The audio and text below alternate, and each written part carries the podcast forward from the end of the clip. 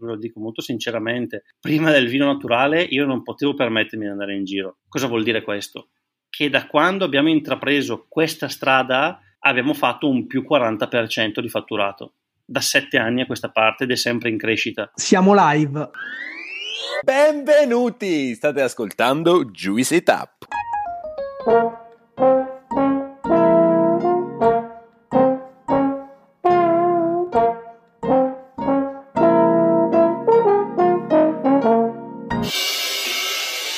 Benvenuti, sono Ale e assieme a Gianlu e Claudio siamo i fondatori di questo podcast e del progetto Juice. Oggi saremo assieme a Michele Bontempi, che per tanti di voi sono certo non ha bisogno di presentazioni.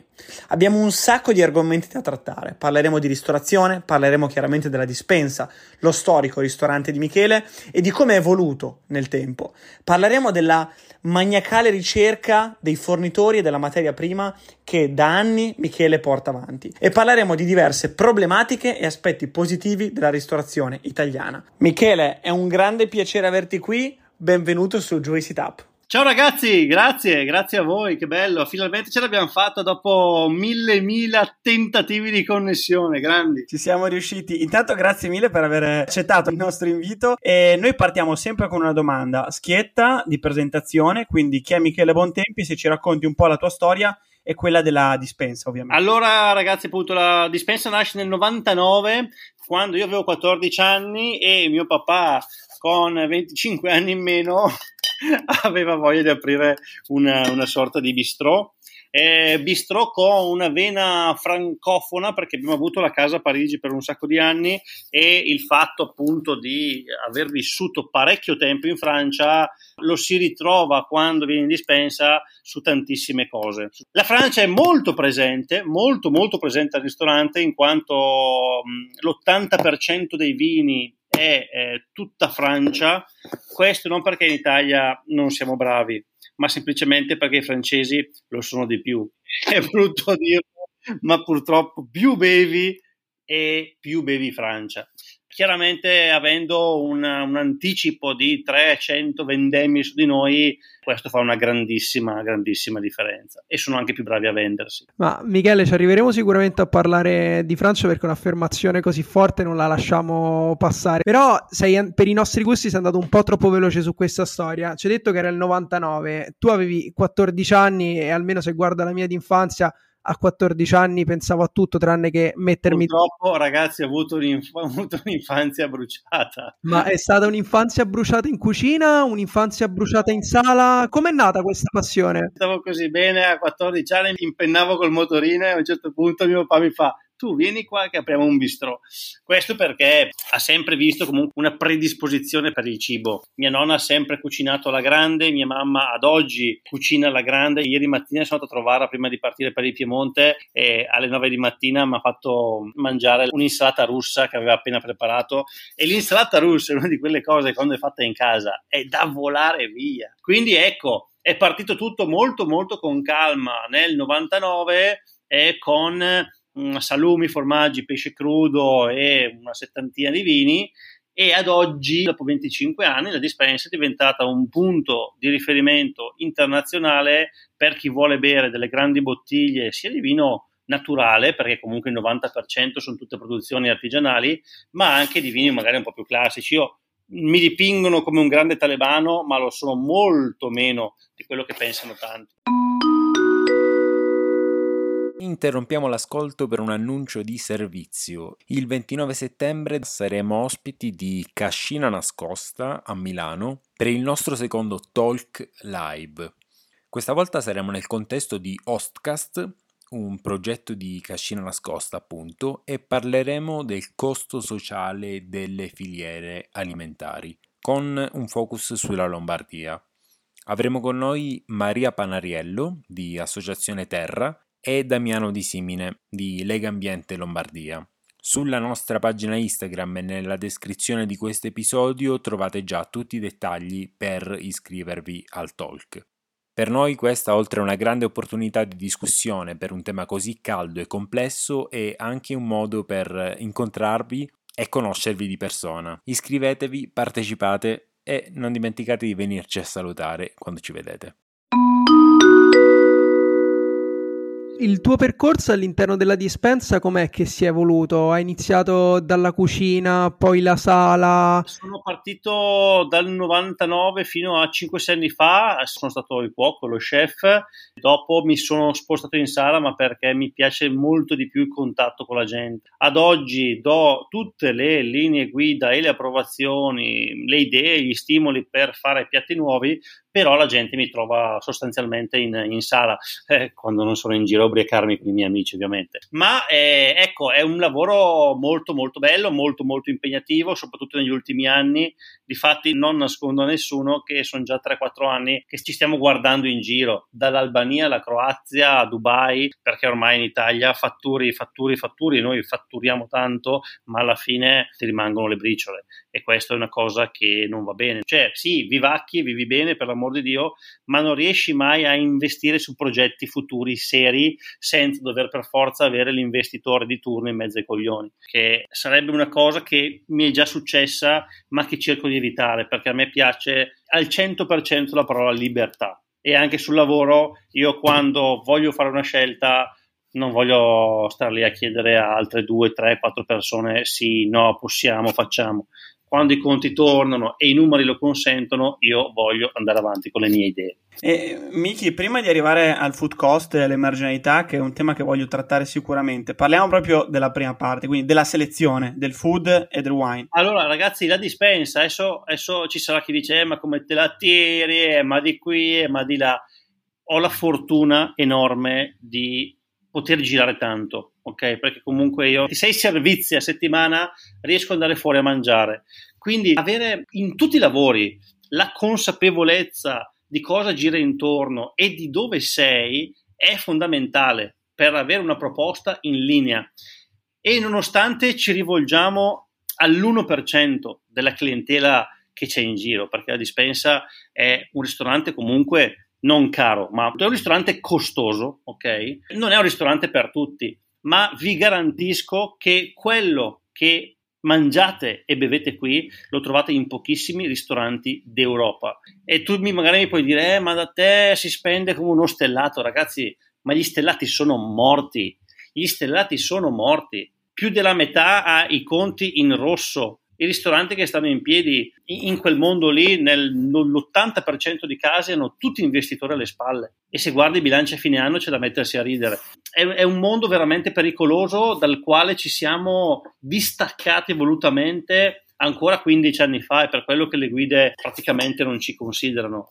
Il lavoro delle guide sarebbe giornaliero, dovresti avere un'agenzia dietro che ci sta dietro invitare il giornalista, invitare questo, invitare l'altro. A me quando mi chiamano i giornalisti mi metto a ridere.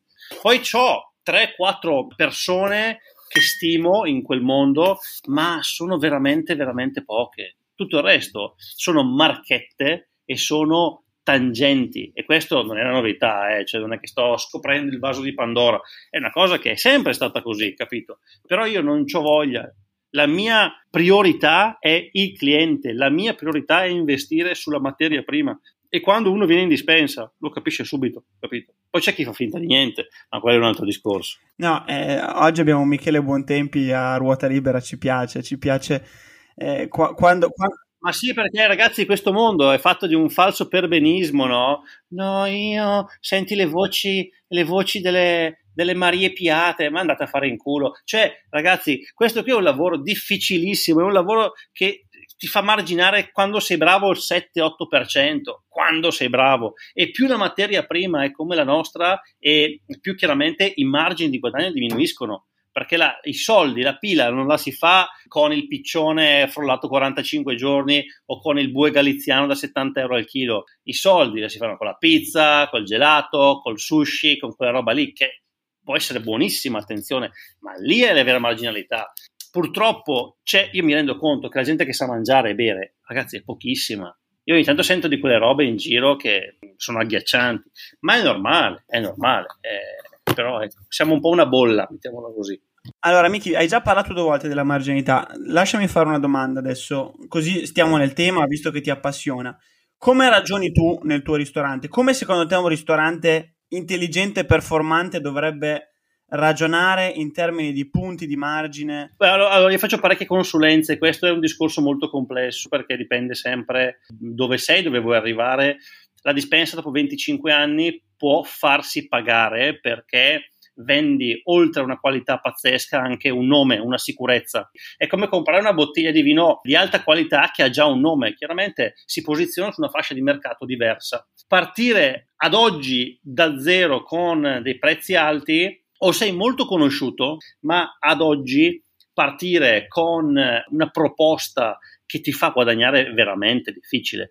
Difatti, fateci caso, le, le, prime aperture sono sempre con prezzi molto, molto, molto moderati. Il problema è che avendo delle marginalità ridicole in Italia, dopo che hai pagato ormai anche la tassa sull'ombra, ti rimane veramente poco. E quello che la gente purtroppo non capisce è che quando viene qua e lascia giù 100 euro, io di quei 100 euro mi porto a casa puliti 7 euro se sono bravo. Ragazzi, la qualità costa, la qualità non la usa quasi più nessuno. Ieri sono andato in Piemonte in un'osteria, la sera mi veniva da ridere. Delle robe imbarazzanti, imbarazzanti, tolti vabbè i salumi buoni, primi, lasciamo stare, secondi, abominevoli, abominevoli.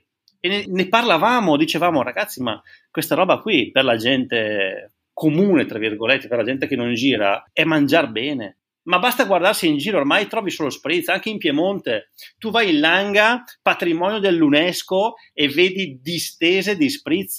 Ma ragazzi, ma dove vogliamo andare? Eh, ma me lo chiedono. Cioè, ma sai che se dovessi vendere quello che mi chiedono, venderei delle porcate pazzesche. Se tu hai un'idea, devi perseguirla, devi avere il coraggio di farla, devi avere dei collaboratori che ti seguono. Sai cosa che molta gente ha paura di sapere, ha paura di, di andare controcorrente e dire oddio ma dopo chissà cosa pensa quello chissà cosa pensa quello. Ma cosa ve ne frega ragazzi? Se state a pensare a quello che pensano gli altri non andate più da nessuna parte. Avete delle idee? Avete capito che quello può essere una strada? Boom andate. Quando mi prendevano per il culo sul vino naturale 6-7 anni fa premesso che la selezione è importantissima e il vino non deve puzzare né sapere di aceto ma adesso vedere che quelli che mi prendevano per il culo mi leccano il culo per chiedermi cosa devo fare, dove devo andare, cosa mi consigli, dove devo comprare, un po' mi fa piacere e un po' chiaramente mi fa venire da ridere. Eh, c'è una sfilza di gente che vendeva Tignanello fino all'altro giorno e adesso boom anche loro vini naturali dappertutto. Non si può capire bene il vino naturale se non si è bevuto tutto il vino convenzionale prima. Non puoi partire da zero e dire ah no, io vino naturale, boom boom boom boom. Il tignanello va bevuto, il Ca del Bosco va bevuto, il brollettino va bevuto. Per capire cos'è il meglio, devi capire anche cos'è il peggio.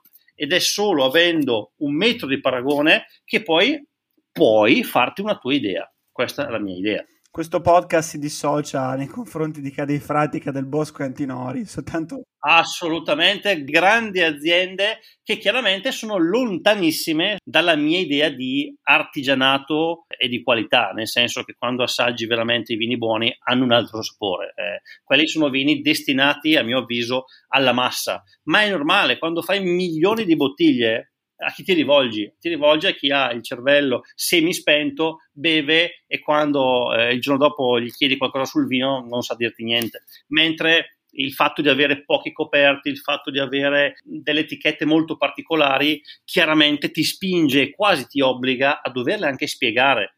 Ma negli ultimi anni, ragazzi, la soddisfazione di aver visto una clientela cambiare in meglio e una clientela che poi tutta ti dice ma io cosa ho bevuto per vent'anni? Ma sapete quanti me lo dicono?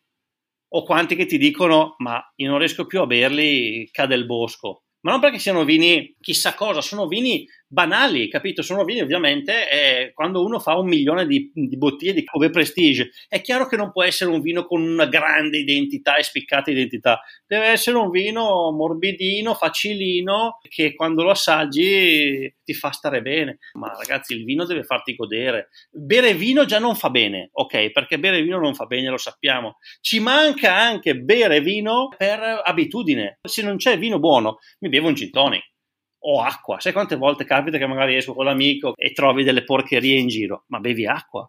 Chi ti obbliga a bere un vino industriale? Mm, no.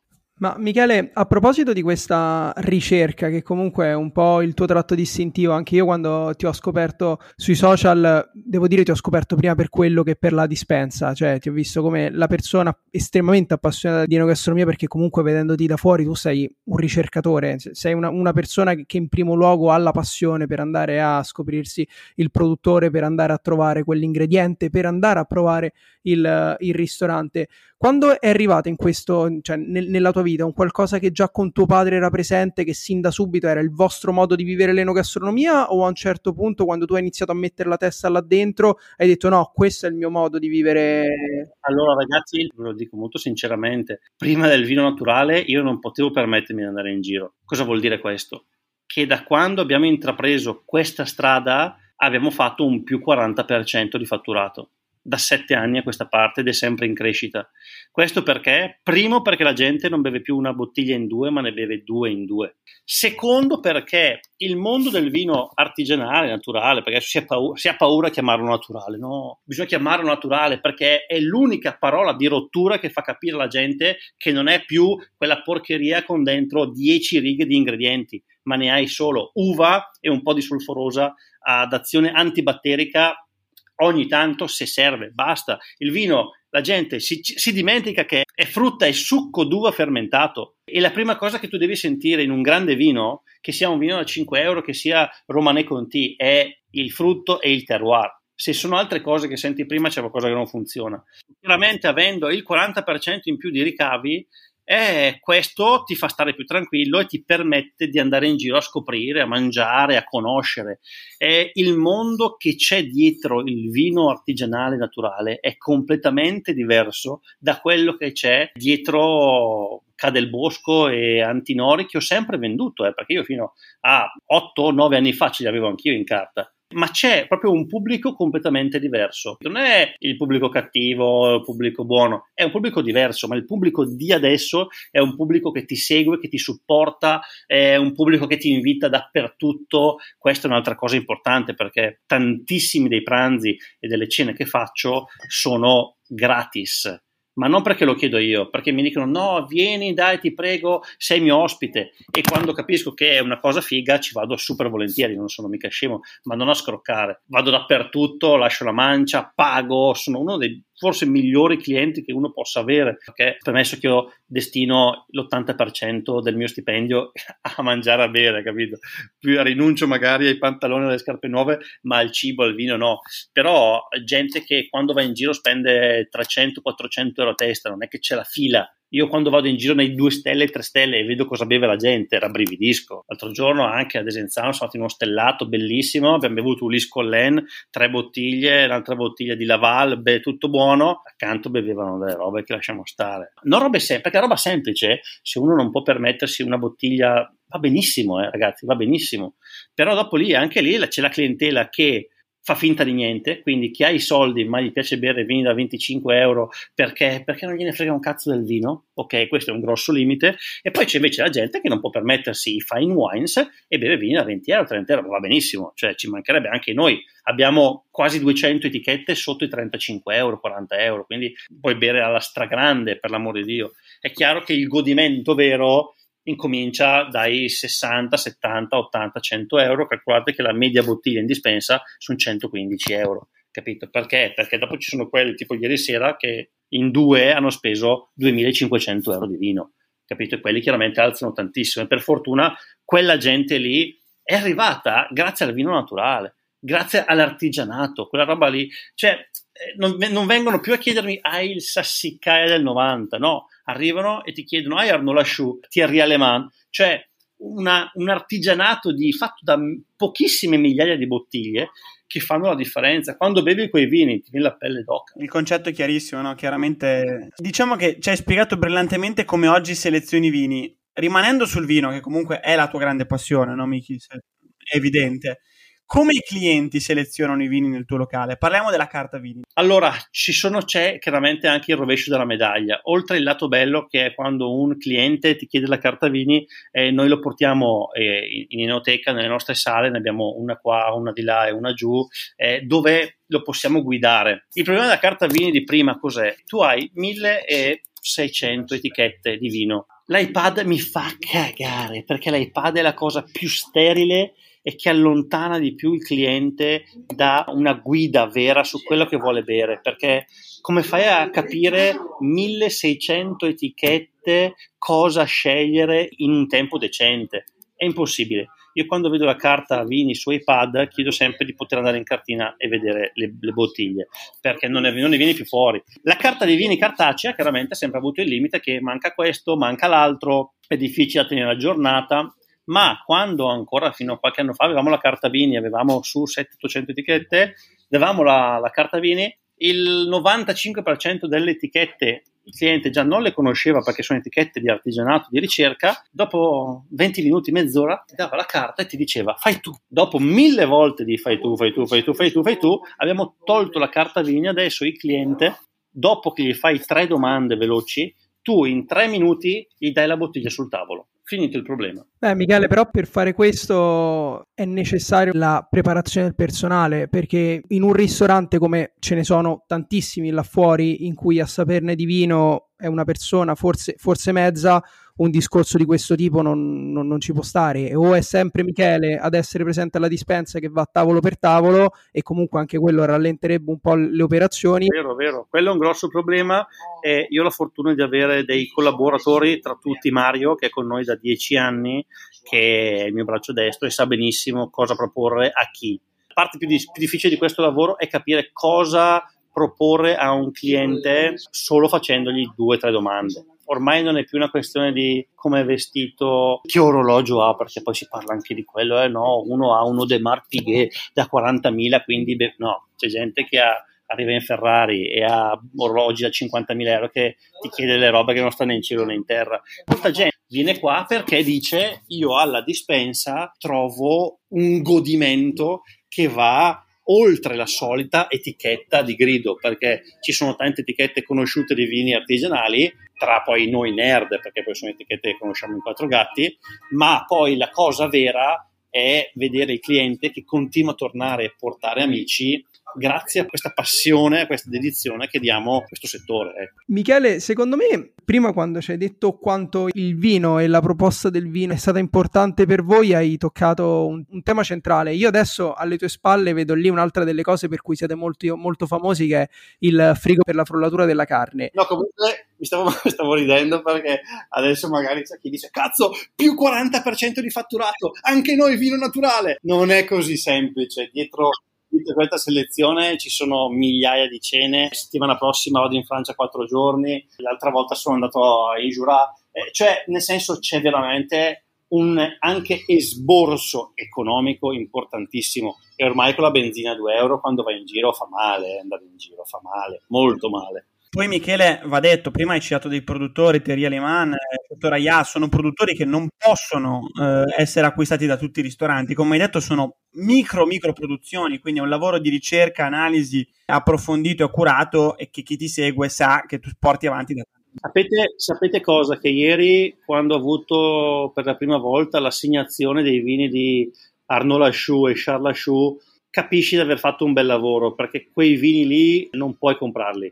arrivano da te perché sono pochissime migliaia di bottiglie, in Italia ne arrivano poche centinaia e il distributore sa benissimo a chi darle. Calcolate che quando io parlo con un distributore di, di qualità quando gli chiedo ma quanti sono poi i ristoranti dove dai quella roba lì? 20? 30? C'è una determinata tipologia di vini che sono quelli di cui abbiamo appena parlato che sono destinati a chi li sa valorizzare. Poi vabbè, vanno anche pagati anticipati, quindi quando incominci a pagare 5.000, 10.000, 15.000 euro di fatture anticipate devi anche avere le spalle coperte. Però ecco, vi ripeto, negli ultimi anni siamo riusciti a avere una clientela che quando arriva molla giù della grana forte. C'è gente che in due ha speso 6.000 euro e di cibo aveva speso 300 euro. Anche perché lì, più di tanto col cibo, dopo che arrivi a 100 euro, 150 euro a persona, non è che ho la, l'oro che cola eh, per quanto siano materie prime costose. Permettimi di fare una precisazione, perché ci ascoltano tantissimi ragazzi che magari sognano anche di aprire un ristorante. Non fatelo, non fatelo. In Italia, in Italia quantomeno. Ecco, questo è un primo consiglio. Il secondo ve lo do io, ma è, è uscito dalle parole di Michele prima. La dispensa è un ristorante che ha oltre 20 anni.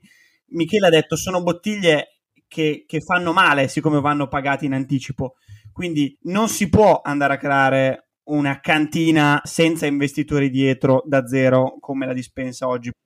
Ma è, Alessandro è ancora peggio, è ancora peggio perché se tu apri domani, ok, ho eh, l'investitore, ho le mie risorse per un milione di euro, ma tu con un milione di euro non vai da Romane Conti a prendere il vino, non vai da Arno a prendere il can- capito? Non, fa, non, le fai più quelle cose. Eh, sarebbe troppo facile, no? Assolutamente. Perché le vogliono tutte, sono speculative, hai dei grossi margini dietro e quindi è certo, ma va, quella roba lì deve arrivare da te non devi essere tu a andare da lei, è una cosa molto molto molto diversa. Dopo ci sono dei distributori a cui per motivi che non so, non gli sto simpatico, ma va benissimo per l'amore di Dio, io ho il mio carattere, le mie idee e se uno mi sta sui coglioni lo dico anche, però ecco, diciamo che chi ha un minimo di etica e di coscienza sa benissimo che in dispensa negli ultimi anni, soprattutto sul vino, si sta facendo un lavoro che in pochi ristoranti al mondo stanno facendo, ma lo vedi, lo vedi perché ormai arriva gente da Copenaghen, arriva gente dall'America, arrivano i cinesi, arrivano i giapponesi, sono cose che ti fanno capire che stai andando forte sulla direzione giusta, questo è molto molto importante.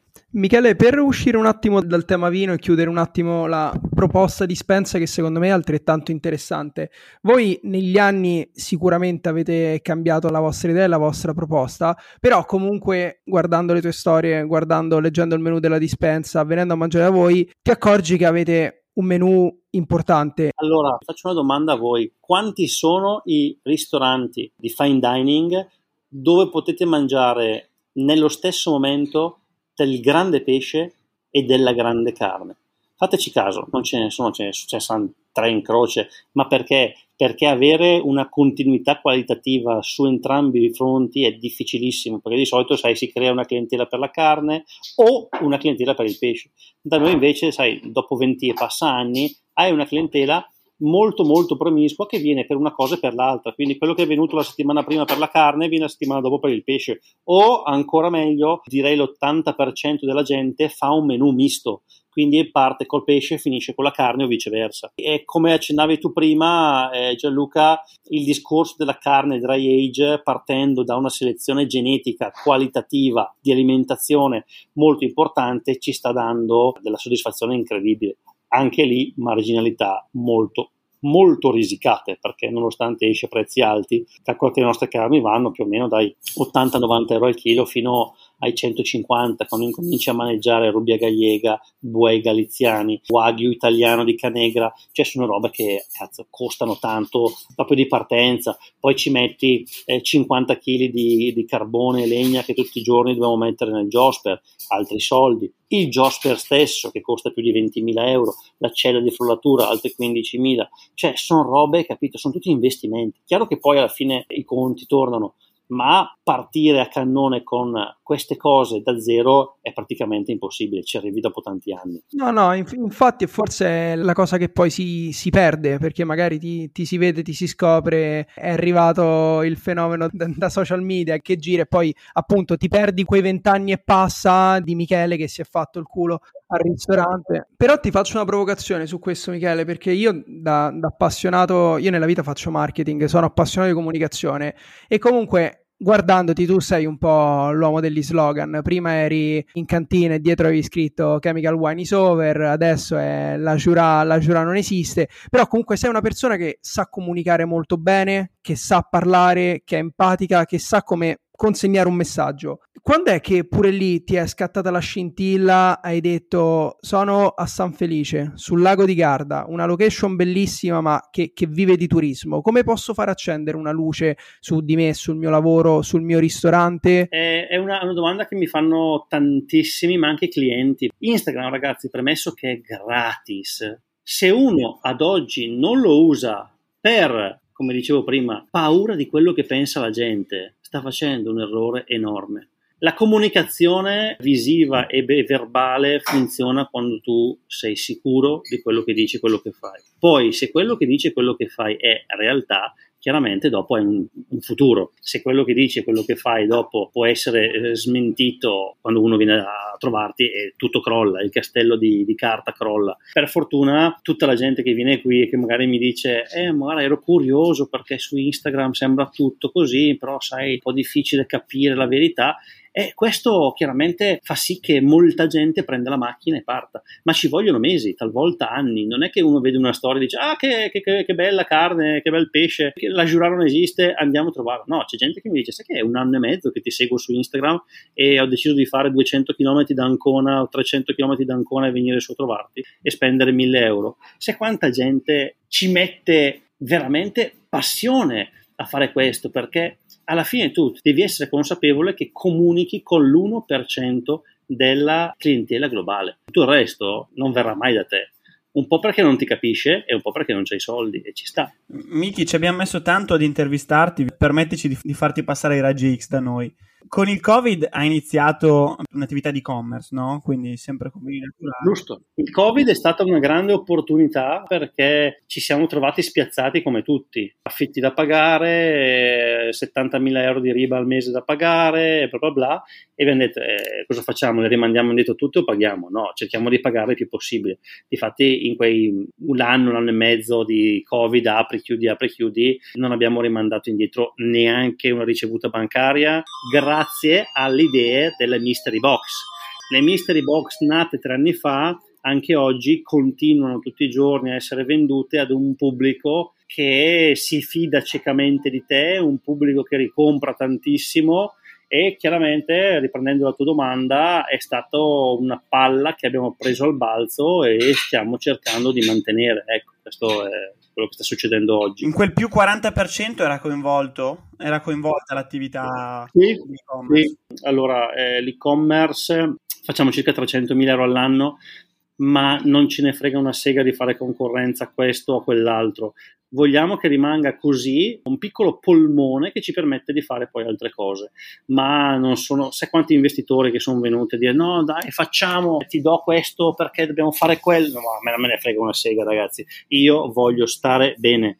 Già io mi faccio 12 euro al giorno, vedo gente che si fa 14-16 euro al giorno, che apre, che fa, che disfa e poi arriverà a 70 anni, si guarda indietro e dice ma io cosa ho vissuto del mondo? Questo non vuol dire che bisogna cazzeggiare, ma bisogna arrivare a un punto di equilibrio e quello lo capisci dopo tanti anni. Dopo che hai iniziato a 14 anni a lavorare in cucina, a un certo, a un certo punto lo capisci. Sicuramente prima inizi e, e, e, prima, e prima, lo capisci, lo senti. Ma invece, Michele, un'altra roba che, che mi interessa, perché mh, oltre al discorso di questi side business, insomma, di avere un e-commerce che comunque si integra bene con il lavoro del ristorante, perché una volta che la dispensa è diventata famosa anche forse soprattutto per i vini e che quindi i vini la fanno funzionare anche da enoteca ha senso collegarci un e-commerce. Invece il mondo della consulenza che prima hai menzionato, anche quella rappresenta una fonte valida di... Eh, sì, sì, sì, sì, sì, perché poi le consulenze sono molto diverse, nel senso che c'è la consulenza lampo, c'è la consulenza di tre giorni, la consulenza di tre mesi, cioè dipende sempre uno che cosa gli serve capito? Ce ne sono veramente tantissime tipologie. Chiaramente non è che riesco a farne tantissime quante vorrei perché dopo chiaramente tengo alla qualità di vita più che al business, quindi cerco di centellinare quelle che effettivamente, tolto il valore economico, potrebbero darmi una grande soddisfazione, ecco, mettiamola così. Niki, siamo quasi arrivati alla fine, quindi io ti chiedo, come sempre chiediamo, i tuoi progetti futuri. Raccontati un po'. Eh, lavorare di meno e guadagnare di più. Mi piace chiaramente dopo 25 anni cerchi di avere un punto di equilibrio perché chiaramente eh, incominci ad avere una certa età, incominci a non avere più il fisico di quando avevi 20 anni, cerchi di capirlo prima che sia troppo tardi, capito? Quindi anche il fatto di lavorare a pranzo solo due o tre giorni a settimana eh, ha cambiato molto anche la dimensione con i dipendenti. Eh, io quando vedo gente che fa fare dipendenti quasi 7 su 7 pranzo e cena, capisco che questo lavoro non può durare tanto per quella gente bisogna un po' accontentarsi da una parte e un po' lavorare con intelligenza. E, senti Michele, noi alla fine in chiusura della, della, nostra intervista abbiamo la piccola pasticceria, però prima di arrivare alla piccola pasticceria tu, come abbiamo detto più volte durante questa intervista, sei, sei un gourmand, ti fai sette servizi a settimana in giro per ristoranti, quindi... È per quello che sono povero come una merda, perché spendo tutto a mangiare. Fai diventare poveri anche noi e chi, e chi ci ascolta e dacci due o tre bombette tra Italia e dove vuoi, anche anche in Francia di posti magari un po' so- non, non, non, troppo sotto i radar dove dobbiamo andare. Sapete cosa? che l'ultima volta, una delle ultime volte a Parigi, abbiamo fatto tre stelle, due stelle, osterie, wine bar, qualsiasi roba, sono tornato che rotolavo e vomitavo. Ma la soddisfazione più grande l'ho avuta al mercato, Le Marché des Enfants Rouges, dove ho scoperto The Butcher of Paris, dove c'è Louise andate, voi andate, è un mercato super easy, low profile dove trovate grandi vini naturali e grande materia prima. Andate lì e godrete più dei tre stelle di tutta Francia. E tutta la gente che ci è andata, gli avrò mandato un migliaio di persone negli ultimi mesi, tra stories, consigli e bla bla bla, è stata rapita, mi ha detto ma che posto era. Ed è un posto dove d'inverno sta il freddo, in piedi ed estate sta il caldo in piedi, eppure è un posto magico. Butcher of Paris a Parigi, tutta la vita. Salvato immediatamente sulla mappa. Michele, noi come ti dicevo abbiamo un rito che si chiama la piccola pasticceria, che è un po' come i ristoranti stellati in chiusura ti viene portato l'ultimo dolcetto offerto dalla casa. Noi prima di mandare via il nostro ospite ci piace chiedergli un consiglio, un consiglio che solitamente è o un libro, un film, un album musicale, un qualcosa che nel tuo percorso è stato, è stato importante, che magari esce anche un po' dal mondo dell'enogastronomia, che ti senti di consigliarci e di consigliare ai nostri ascoltatori. Naturalmente puoi interpretare la piccola pasticceria come tu vuoi. Oddio, ci sono talmente tanti... Io sai cosa? Che ho una passione per l'arte in generale musica, quadri, cibo, quindi prendi un po' la sprovvista. C'è qualcosa di illuminante negli ultimi anni da consigliare che esuli da una bottiglia di vino o da un'esperienza gastronomica, faccio fatica a dirtela. Una cosa molto carina che ho cominciato a leggere, una, una quarantina di pagine e mi è piaciuto molto, si chiama La bottiglia, una storia sul vino di Fabio Pericoli ed è una lettura abbastanza veloce e spensierata che però ti fa capire un po' l'evoluzione, la storia di molti appassionati su questo mondo qui che anche noi stiamo vivendo. Però andate da Butcher of Paris e divertitevi ragazzi, perché quello davvero, quello ti fa capire che più vai avanti e più vuoi la semplicità capito? Io quando vado in giro avere due camerieri che mi ronzano intorno, mi sta solo sul culo. Io voglio mangiare, io voglio godere, io voglio sorrisi, io voglio naturalezza come nelle persone anche nel vino. Ci deve essere più sincerità in questo mondo. Naturalezza, naturalezza e libertà, che sia di incipit a, a, a tanti, spero. Miki, grazie mille per la tua disponibilità e che dire, ci vediamo alla dispensa. Vi aspetto ragazzi, grazie mille, ciao Gianluca, ciao Alessandro, a prestissimo, un abbraccio. Ciao Michele. Hai ascoltato Juicy Tap. Per altri contenuti di Juice ci trovi su Instagram e sul nostro sito thisisjuice.net. Thank you.